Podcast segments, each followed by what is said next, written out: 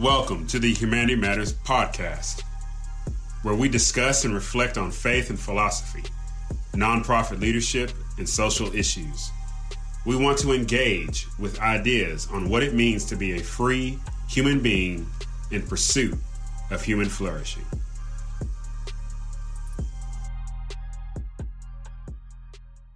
Hello and welcome to the CDI podcast. I'm Dylan Edgel, Assistant Director of the University of Central Arkansas Center for Community and Economic Development.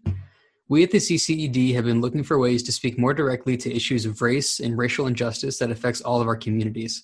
To address this, we've created the Arkansas Racial Equity Summit that will take place on October 8th from 1 p.m. to 4 p.m. on Zoom to provide an opportunity for our CDI network to learn more about the history of racial injustice in Arkansas the racial disparities we see today, and what our communities can do moving forward to address this issue in our own communities. Our guest today is here to speak about his career, his work in Conway and around Arkansas, and issues of racial inequality that we face in our communities. Dr. Philip Fletcher is the executive director of the City of Hope Outreach, which is a nonprofit organization that provides housing, food, community, and hope to individuals living in under resourced areas in central Arkansas. He's also a speaker and works to develop nonprofit organizations across the state of Arkansas. We at UCA Outreach work with Dr. Fletcher extensively, and he is a CDI Year 3 speaker. Dr. Fletcher, welcome to the podcast. Hey, thanks a lot, Dylan. It's glad to be here. Awesome. Uh, well, to start us off, can you just tell us a little bit about your career and um, how you got to where you are today? Yeah, so transplant here to the city of Conway. Uh, me and my family, we moved here April 2007. Uh, we were a military family. I was a uh, combat arms officer, and uh, our goal was really just to be here for two years. I was finishing seminary, um, then was going back on active duty. Uh, but different plans happened, and uh, started the City of Hope outreach in September of 2007. So we're celebrating 13 years this month, so that's cool. Um, so, yeah, that's how it got started, and we've been here ever since. Uh, kids have graduated high school, one has finished college, uh, the other two are in the midst of it, and so uh, we're empty nesters right now. My wife, she is uh, training to be a midwife and help women give birth. Uh, so, you know, Conway is home, and just want to uh, give back as much as possible, and so that's part of what City of Hope outreach is. Yeah, you developed some uh, deep roots here in Conway. That's that's yeah. here. Yeah, we. Uh, I figure once you start looking to buy a house, you know, you pretty much said, "Hey, we're gonna be here for a minute." So right. that's, that's where we're at in our stage in life right now. Awesome. Yeah. Uh, well, um, can you talk a little bit more about uh, City of Hope Outreach um, and how you guys started uh, in, in Conway? Yeah. So, um, as I said, we started in 2007 and we became an official nonprofit in 2009. And our focus is threefold education, housing, and community development. And so, out of that, we have an after school initiative called Coho Academy, uh, and it serves two different communities here in Conway. Then uh, we have a growing housing initiative, one part permanent housing, one part transitional, and one part uh, sustainable housing. And so, uh, we have a home for men. Uh, it's called the Hope Home, and that's our transitional housing. So, men can come stay there for 12 to 18 months, uh, and we help them uh, get a job. Um, they volunteer at the organization, they contribute, uh, they go through case management, those types of things, and then uh, we get help them get established on their own at the end of their goal setting. Um, we are in the midst of uh, opening what is called Hope Village, and that is a small homes uh, initiative. So it's going to be 10 small homes or tiny homes uh, affectionately what they're called. And there'll be five one bedroom, five two bedrooms to support individuals and families who are homeless, veterans, and then low income families. Um, and so we're start infrastructure work soon, um, and hopefully uh, have a house or two built and, housed in 2021. So really excited about that. And then the third part of our housing is our homeless prevention program that we're going to be doing and that is to uh, really work with families and individuals who are facing eviction, um, even in this difficult COVID season that we're in, um, and help them so they don't fall behind on rent or utilities. And so that's a program we'll be starting in October. And then on the community development end, we help start nonprofits. And so uh, we work with UCA Outreach um, and have helped start three nonprofits in Arkansas in the cities of Mitchellville, Eudora, and Corning, Arkansas. Uh, really appreciate that. And then we have our Coho Gardens that provides uh, free produce uh, to families and individuals. And so we have four across the city um, that provide produce. And then uh, we'll be opening what is called the Coho Small Market, and that'll provide uh, food and uh, work opportunities for people in the communities that we serve. And, you know, we do some holiday stuff. So basically, that's what Coho does on a daily basis and uh, enjoy it very much. We really want to just be an advocate for men, women, and children uh, who are designated as being low income uh, and homeless and uh, really provoke hope and provide an opportunity not only for them to be served, but also an opportunity for them to serve in the organization. And so even on my staff, I have some that who live in the communities and they work for Coho and and are, are really involved in. Obviously, they have a heartbeat for the community because they live there, and so that's very exciting. Absolutely, and that kind of speaks to your um, holistic approach, right?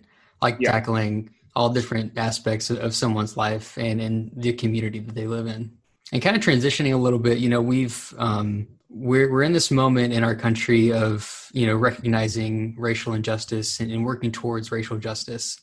Um, and I wanted to ask a pretty broad question, um, but in, in, terms of uh, community development, um, how does racial inequality um, impact our communities? How does how does it manifest itself uh, in our communities? You know, the issues regarding race and interactions between you know individuals and then in groups, uh, you know, is a real, you know, complex thing, especially in a pluralistic society like our own, and then even more, you know, nearer here to Conway, Arkansas. Um, and so, you know, you can have a global view of this, but then when you get down on the ground level, uh, you begin to be able to see some of the the nuances that are going on between people of um, different groups. And you know, one of the things that we do, especially in our community development, is we want to focus on three things: the people, the place, and, and our presence. And regarding uh, the place, you know, like a Conway, it has a history, and you know, we are, you know, you and me living here and working here, we are you know standing on a whole bunch of layers of other stuff that came a year before, 10 years before, 100 years before, right? And you look up and you're like, well, why is like the city look like this? Why do some people live over here and some people live over here, you know, um, you know, economically and also uh, racially. And so we do hard work of understanding the place, like a Conway, um, you know, understanding it's significant that a railroad track runs through uh, our town, and it's significant that you know even like the universities, they're on one particular side of town, right, um, and not on the other side uh, of a town. And then um, again, you're looking at the now the different ethnic groups, like where we work. Um, one of our trailer parks, it, it's pretty diverse, um, but more so it, it tends Caucasian, followed by Latino, and then in blacks. But in another community that we worked in uh, that closed last year, uh, Brookside Trailer Park, and that was east of uh, Conway. Um, it was predominantly Latino, but when we dug deeper, it was families and individuals from Guatemala, Guatemala and Honduras, not necessarily Mexico. Um, and so you have a different dynamic um, of those families, Honduran and Guatemalan versus those who would be from Mexico. So you can't approach them the same, right? And so that's why it's important then to understand the people. Then another community that we worked in, when we got started, it was predominantly black, like all up and down the street. It was black. You cross over a stop sign, and then it was Latino on the other side. Okay. Um, and so these whole row of duplexes was majority black. you cross over a lot of the houses that were being rented and some duplexes were uh, predominantly Latino, right? And um, in those relationships, it was kind of like everybody, Black Americans stayed on this side, Latinos kind of just, you know, kept to themselves on this side. But recently, uh, as of last year, uh, that street that was predominantly Black has now shifted to where the majority is Latino now, uh, up and down the street, and uh, it's radically flipped. And uh, for, for, many of those black families, um, you know, they saved money, was able to get out and rent a house somewhere else in Conway. Um, they've had opportunity to live with other family members who save money. They're trying to, you know, marshal money and things like that. Others have uh, you know finished school and they they moved out as well. And so uh, paying attention to the place is very important. So when, if i were to look at a map 10 years ago when i got started um, racially uh, like the three areas we worked in was like you could just caucasian here latino here black here right? Now it's all shifted again and there's a, a host of reasons as to why it has shifted economically. Some, obviously, you know, you always have your little bit of interpersonal conflicts that happen um, that don't make like big log cabin news, but nonetheless, uh, they happen. Um, and so the other thing is this is then you look at again how people are living and where they are living i'm, I'm stuck on this because you framed it in community development um, is like a lot of our zoning ordinances and things like that. So now you're looking at a political type thing that's happening at the city council level right? And planning commission where um, zoning says you know you have these types of houses that can go here these types of businesses that can go here so on and so forth.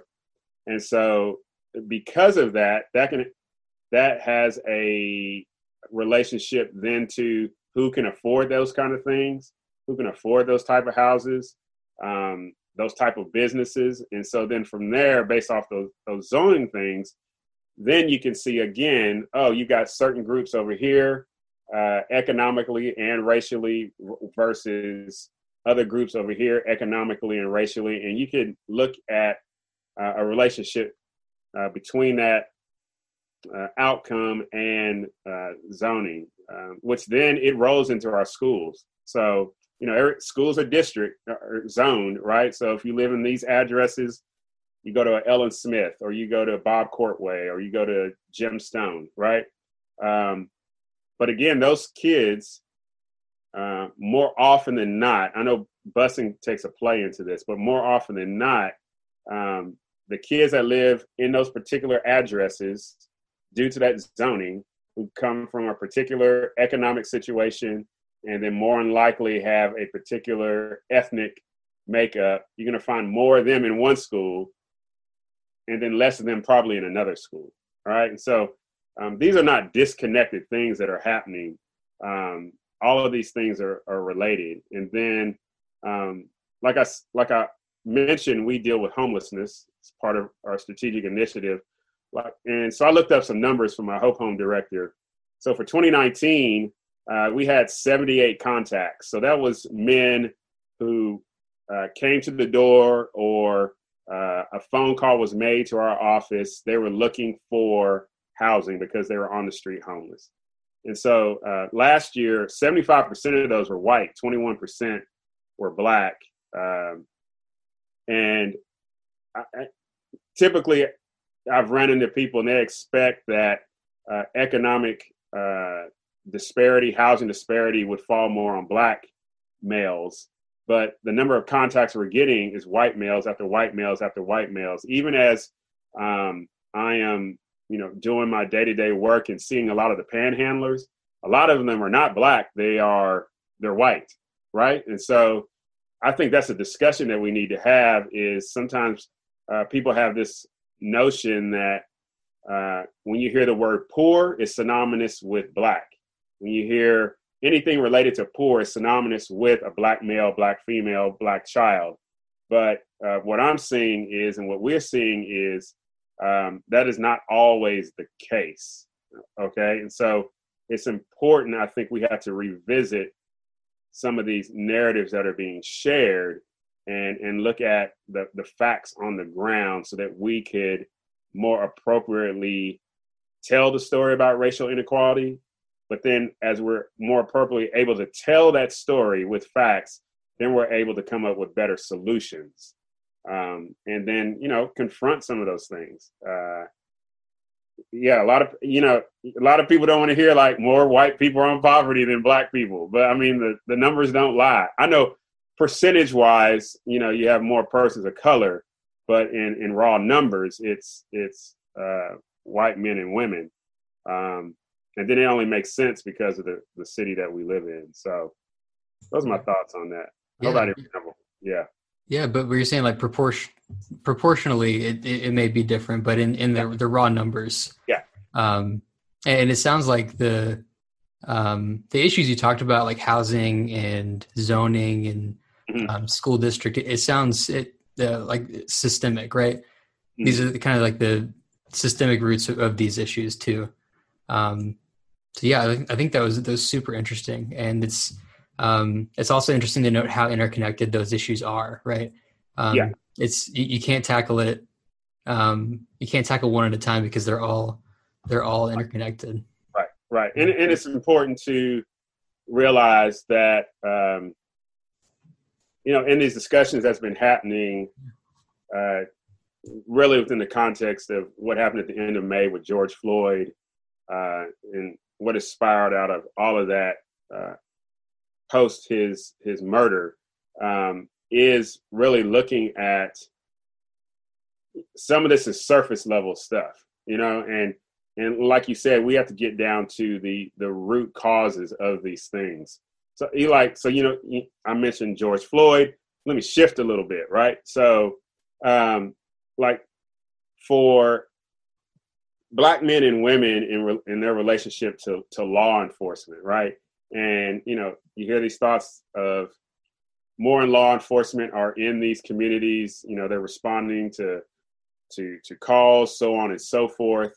Uh, but one of the questions I ask myself is this: is um, and I would pose to my advocates, you know, local and, and whoever is listening to this, is I would encourage them to look at the laws um, that are on the books that are making law enforcement able to interact with private citizens. Okay. Um, because, you know, some of these very sad events that have happened didn't need to happen at all. Right. Um, you know, you know, you've read things about, you know, broken tail light or, you know, what happened in Atlanta with a young man who was asleep in his car uh, at the Wendy's, right? Um, you know, in that case, home dude was asleep in his car, right? He wasn't hurting any he was actually, I would say, doing the right thing, right? He he was inebriated allegedly, and he was sleeping it off, sleeping it off. I'm like, cool. I'd rather him do that than be out on the road and hurt somebody. Um, but the fact that there's there's these laws that are on the book uh, that manage so much of people's behavior, which then necessitates law enforcement interaction with uh, everyday people how is it that we can create a greater distance um, so that law enforcement is really like they're there like somebody's really threatening my life? Like i got to call somebody and i'm really in trouble and i need somebody to get here once. I don't need to see the police if i'm just and it's real talk if i'm just hanging out in my driveway minding my business. You know what i'm saying? Like leave me alone. So those are the the things you know you talk about systemic type stuff. Part is we have to get down into the laws that law enforcement officers have to enforce. So which implies then that advocates need to go advocates and private citizens need to go talk to their legislators whether at the city level state level even the federal level like hey we need to like change some of this stuff right um, and those are some of the things also that needs to happen. Yeah, absolutely. And I, I think we've seen a lot of uh, momentum in recent weeks and months um, to, to, try to get some of these changes uh, or, or, issues even addressed. Mm-hmm. Um, and I was kind of moving on to that. Uh, I was going to ask if you had any advice for community leaders um, who want to address this issue. Um, maybe what's what's a good place to, to start in their own communities? Best place to start is those relation those relationships you've got already. Okay, um, especially if you're in a work environment, um, like you know, a university setting, or um, you know, Conway's got a lot of large, you know, type businesses where more than likely you're going to have two persons of different ethnicities come in contact together. So that's where you can start that discussion right there. Start that with somebody that you already know, because that relationship is already there and it won't be as awkward. It's going to be awkward, but it won't be as awkward as if you just walked up to me. I didn't know you before this, and you're just like, "Hey, can I talk to you? What it's like to be black in America?" I just be like, "Who are you?" Like, versus like we've got a, a, a relationship that started right now. For you to ask me that like two days from now, I'm like, "Oh yeah, let's kick it. Let's go get some some drinks and let's talk about it because we've got a relationship established already." So uh, leveraging those existing relationships that you have already. I think the other thing I would encourage people, and it seems so elementary, and something I would always tell my kids is like, don't judge an entire group by the individual. All right. Um, yeah, I got it. We're going to have negative interactions with a person, right? But don't take that negative interaction and then broad brush it across everybody that shares same physical characteristics as him or her. Um, take everybody, each person that you come into contact with um, on a one-on-one basis. And so I'm really echoing what Dr. King talked about is of judging one on the basis of their character and not their skin color or any physical characteristics. Like I want to take you as as you um, have I had a negative interaction with a white guy before? Yeah, sure. Okay. But I'm not going to have his decisions and what he did um, impact how I want to interact with you because that's not fair nor just. Okay. Um, I, I, say that too because it happened to my daughter like two weeks ago um, here in town. And, you know, we had to, you know, deal with that as a family. And that happened at her work spot, you know, where she's supposed to be working. And, um, so I would encourage people don't judge an entire group on the basis of of one negative interaction of an individual. Um, the other thing is we can't do it all alone. We have to find people who have common interests, uh, men and women who have common desires and goals to achieve progress and and to build on the things of the 60s uh, you know that's kind of like a benchmark. Somehow we have to build on those things. And then finally uh, we have to do change that's going to be sustainable. Um, you know we've been around this circle before you know and, and here we are again. Um, and we have to look for ways to do things that are sustainable um, and keep our eye on the ball and not get distracted by the next shiny thing that comes along because it'll happen and then people will be like, okay, I scratched my itch. I feel better about myself. Now let me move on to the next thing. If if we are really concerned about uh, the dignity and worth of uh, of people, you know, you know, in in my case of of black men and women, um, I can't let that just be like a temporary thing. Um, and you can't let it be a temporary thing. Um, and we have to lean on one another uh, not only to support the dignity and worth of, of black people, but then, you know, your dignity and worth and the person that you work with in the next cubicle. Uh, I want to ultimately be concerned with the dignity and worth of everybody. So uh, those are the things I would I would encourage uh, local community leaders to consider as we're moving forward. Because hey, we're in this. We're living next door to each other. We work together, and so we have to find ways uh, we have to find common ground. We have to find ways to to grow together and heal together, um, so that we can leave something beautiful for the next generation. It's well, very well put. Um, and I, I, like what you said about Uh, you know, not just having these actions just be a flash in the pan and having it be more sustainable. You know, this yeah. is the start of um, work that we're trying to get into. Um, you know, racial justice work is something we've never directly delved into uh, as an organization, but uh, we will be hosting our racial equity summit on October 8th, um, and we are going to follow those or that event with some follow up events to um, show our community leaders ways that they can be more involved and um, you know work towards uh, equity and equality in their own communities. Yeah. Um, but Dr. Fletcher, I really appreciate you taking some time to talk with us today. This is a really great conversation. Yes, I appreciate it. Thank you for the opportunity. Absolutely. Uh, and if you want to learn more about Dr. Fletcher and his work, you can visit the City of Hope Outreach's website at coho58.org or learn more about Dr. Fletcher himself by visiting philipfletcher.org. On upcoming episodes, the CDI podcast will feature CDI graduates and participants, community partners, and community and economic development experts from across Arkansas and the Mid South. We hope you join us next week on the CDI podcast.